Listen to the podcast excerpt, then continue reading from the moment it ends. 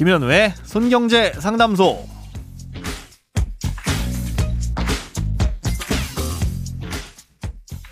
새는 돈 막고 숨은 돈 찾아드립니다. 손경제 상담소 김현우입니다.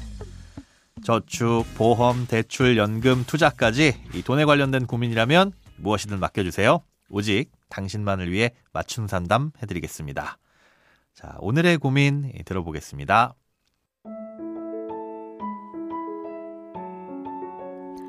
안녕하세요. 식당을 운영 중입니다.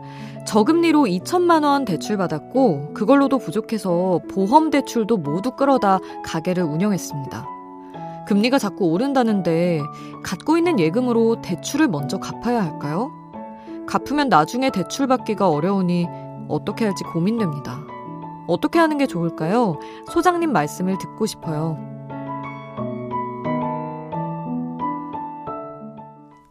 네, 오늘은 여러 가지 대출을 받으셨는데 여윳돈이 있다면 갚는 게 좋을지 또 만약에 갚는다면 어떤 걸 먼저 갚아야 될지 어, 이런 게 고민이라는 사장님의 사연이시네요.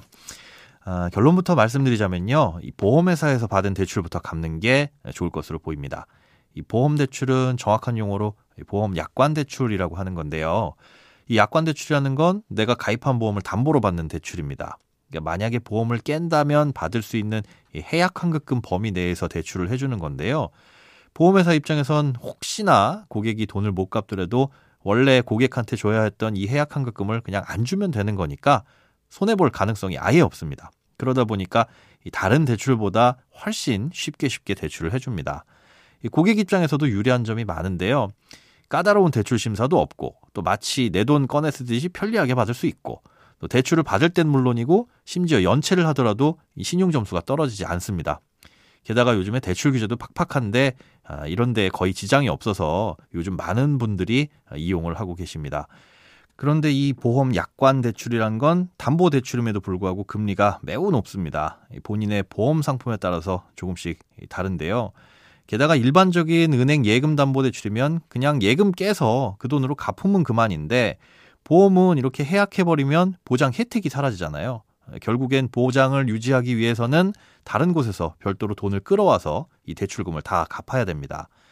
더군다나 납입이 끝나지 않아서 아직도 보험료를 내고 있는 상황이라면 매달 납입해야 되는 보험료에다가 대출 이자까지 내야 되니까 그만큼 부담도 더 늘어납니다. 그래서 이런 보험 약관 대출은 가급적 짧은 기간 동안만 쓰고 얼른 갚는 게 좋습니다. 에, 그래서 저는 여윳돈이 있으시다면 약관 대출부터 먼저 상환을 하시라 이렇게 권해드리겠습니다. 또 저금리로 받은 2천만 원 대출도 있다고 하셨는데 이건 현재 수중에 돈이 얼마나 있는지 또 앞으로 혹시 돈 필요한 일은 없는지 잘 따져보시고 결정하는 게 좋습니다.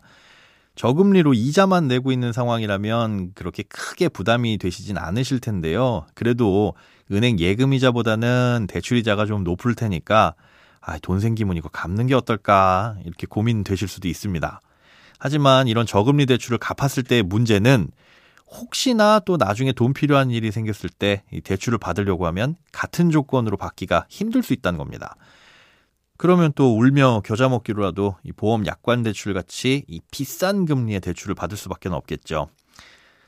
특히나 자영업 하시는 분들은 그 흔한 마이너스 통장 만들기도 쉽지가 않아서 수중에 있는 현금이 곧 비상금의 전부일 때가 많죠.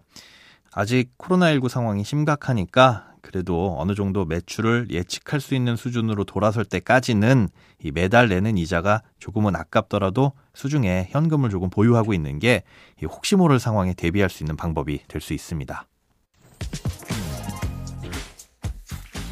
네, 오늘은 자영업자 사장님의 돈 걱정을 함께 해결해 봤는데요. 크고 작은 돈 걱정은 누구한테든 있습니다. 혼자 끙끙 앓지 마시고요. imbc.com 손경제 상담소 홈페이지로 사연 꼭 남겨주세요. 네, 여러분의 통장이 활짝 웃는 그날까지 1대1 맞춤 상담은 계속됩니다. 돈 모으는 습관 손경제 상담소 내일도 새는 돈 맞고 숨은 돈 찾아드릴게요.